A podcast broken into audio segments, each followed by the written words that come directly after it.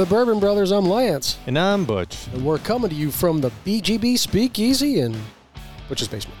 Yes. And uh, you know, some people have said I'm the uh, I'm the manager of the BGB Speakeasy.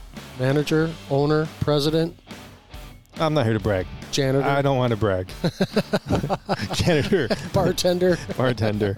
Yes. This is a one-man operation. I like the janitor, especially when I broke the glass a few weeks back. yeah, that hurt. That's funny. that was not a cheap glass either.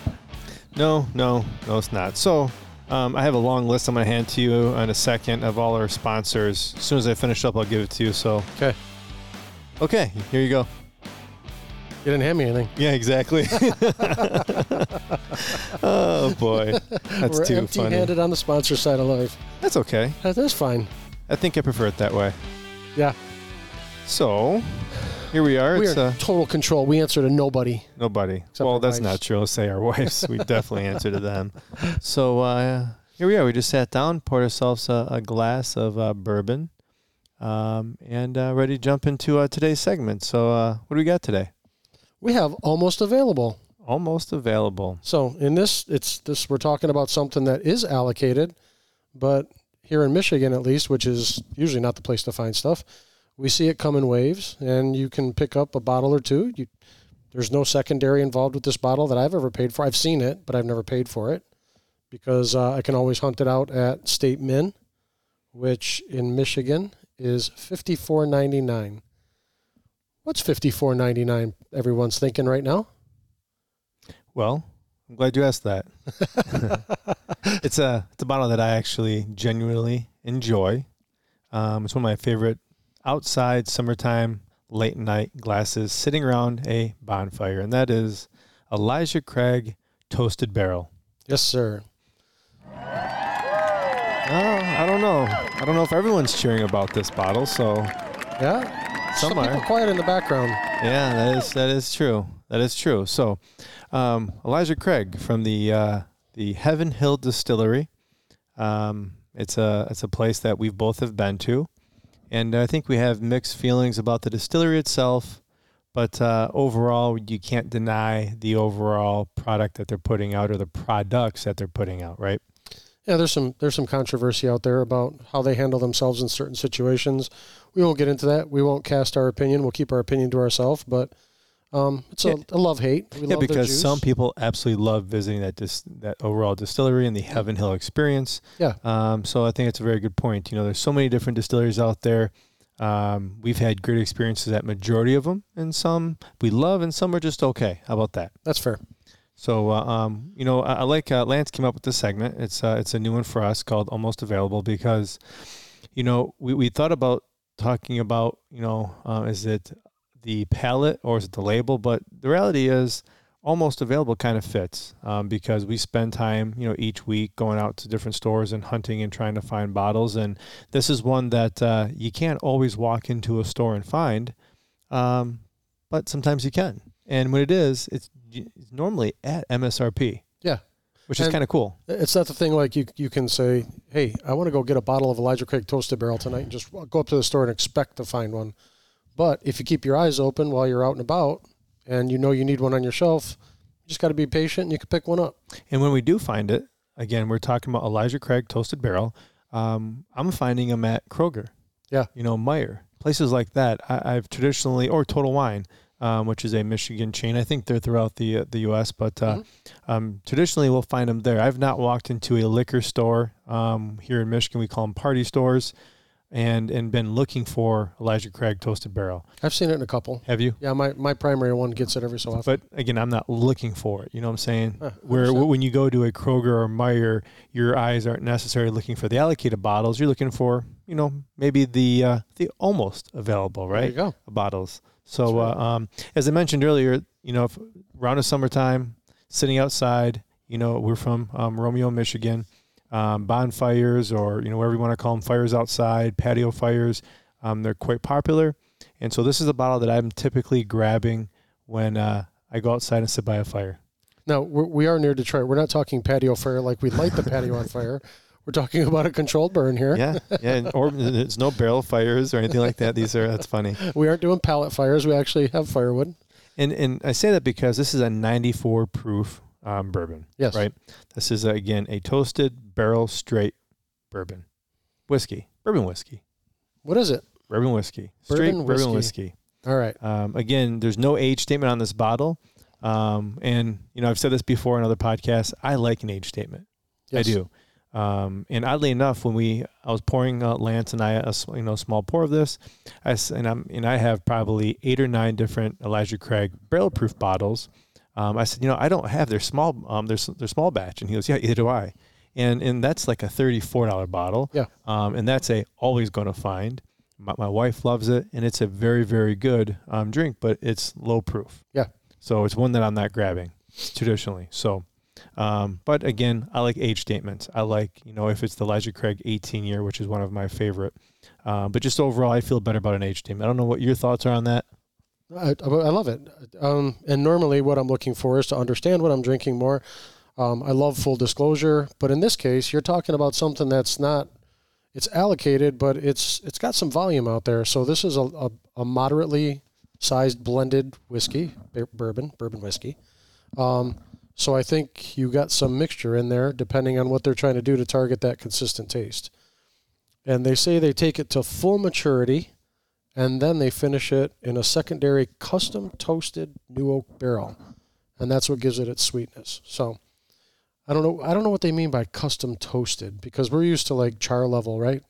Mm-hmm. So I wonder what the process is for a custom toasted barrel that they use. It was something about they uh, um, slightly toast it for some said period of time. hmm Um, but uh, and, and supposedly the staves that they're using for the toasted barrels um, are from a uh, an independent stave company, and I, I don't know if there's a lot of information out there, but uh, they're supposed to be 18th, 18 month air dried oak toasted um, toasted staves. Yeah. So, and I'm sure if someone out there knows more about the whole process, please, you know, always let us know. Um, I don't have a lot of knowledge on there. I did look this up. It's not something I just knew off the top of my head.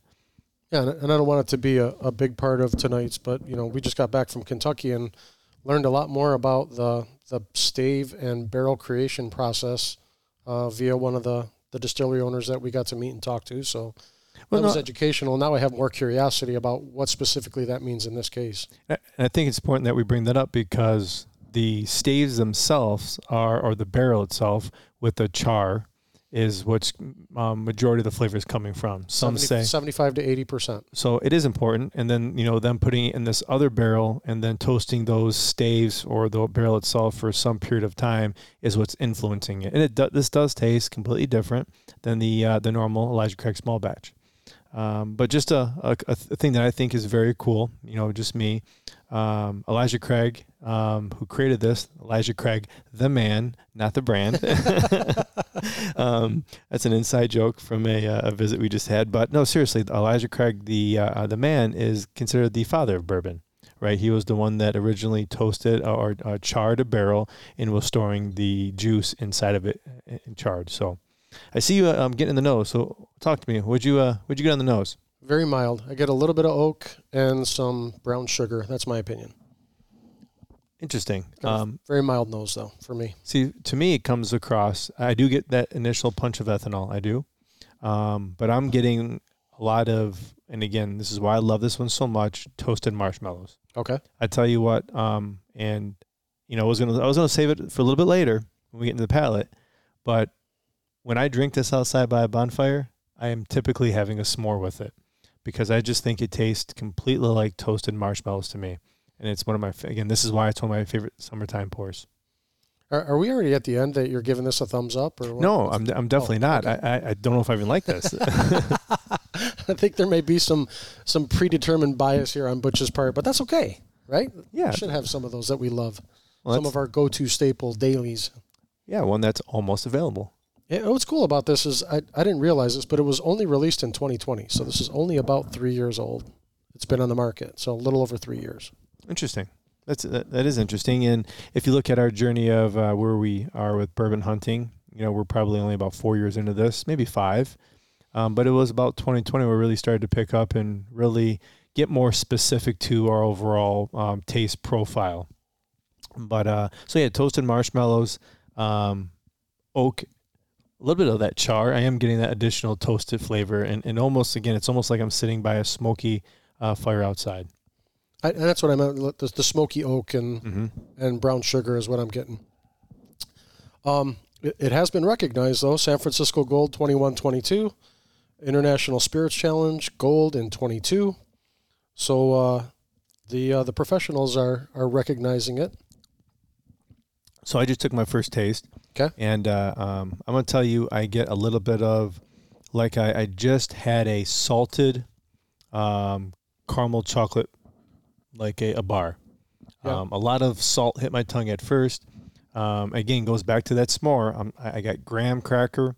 I got a little bit of uh, chocolate, um, and then that that oak in the back end. Um, overall, um, not not a lot of heat.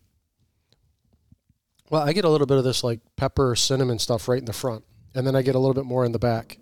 And it actually it actually is brighter than I expected for a 94 proof. Um, in terms of the the rise of this, the spices in it. Um, and there's there's something that I've been picking up too in some of these toasted or uh, uh, smoky or older whiskeys, and that is I I think this one has like an edge of cedar is what I'm getting. Hmm. Interesting. Um, going, you know, we didn't mention the mash bill. It's seventy-eight percent corn, twelve percent mar- uh, malted barley, and then the one that caught me off guard and wasn't expecting was ten percent rye. Um, and, and I guess I was expecting those to be maybe flip flop, like twelve to fifteen percent rye. I don't know. Well, you know, we learned this whole thing about the malted barley is what activates the yeast and the Mhm. yeast feeds on. So maybe they're doing that for it to get more draw on that the wood sugars to come out to make it give it that little smoky sweetness. So I'm gonna go back to it on the palate. Graham crackers, um, chocolate, salt. Overall, it was it was enjoyable. Yeah, it is, and it's not overly complex. It's not Nope. a huge finish, but it's not a it, it doesn't drop off immediately. Um, and like I said, I'm I'm getting this little bit of smoky oak, but the the spices, pepper and cinnamon, and a little bit of cedar coming through. But overall, it's a, a very smooth drink. It's got a good mouthfeel for a 94, you know, lower proof whiskey. And then what about the finish? I don't know. I'm gonna have to revisit it. What are your thoughts on it? Um, short lived, um, dry. Um, like right now, I just my mouth feels little, very dry. Um, short lived, and I am getting a little bit of uh, rye spice. Um, and maybe caramel, and that's about it. cinnamon and pepper on the finish for me. Um, and I, I could see where you, you know, rye. Um, I think we're just interpreting that just slightly different. pepper. kind of it's same yeah, thing. the pepper rye. You know, and, and rye is what's giving us that punch of pepper. Yeah. So I think we're saying the same thing.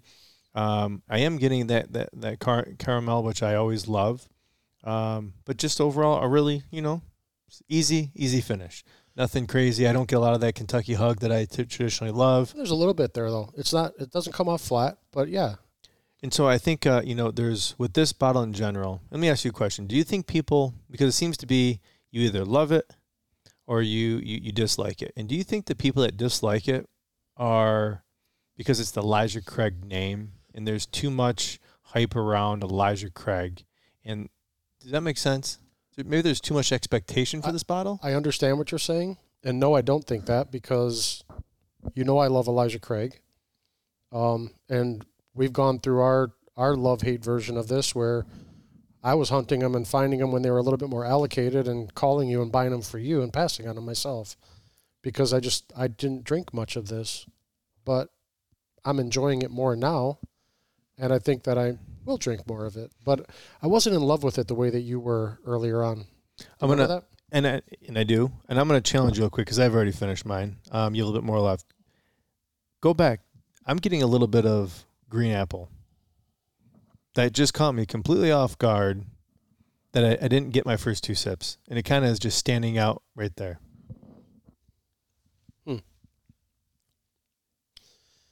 And see, I, I think I, I'm I can't I can't say I'm getting green apple, but the one that I'm getting now is like almost like a a light, really light leather, that is more more of that crispness that you're talking about. Because I was trying to place it.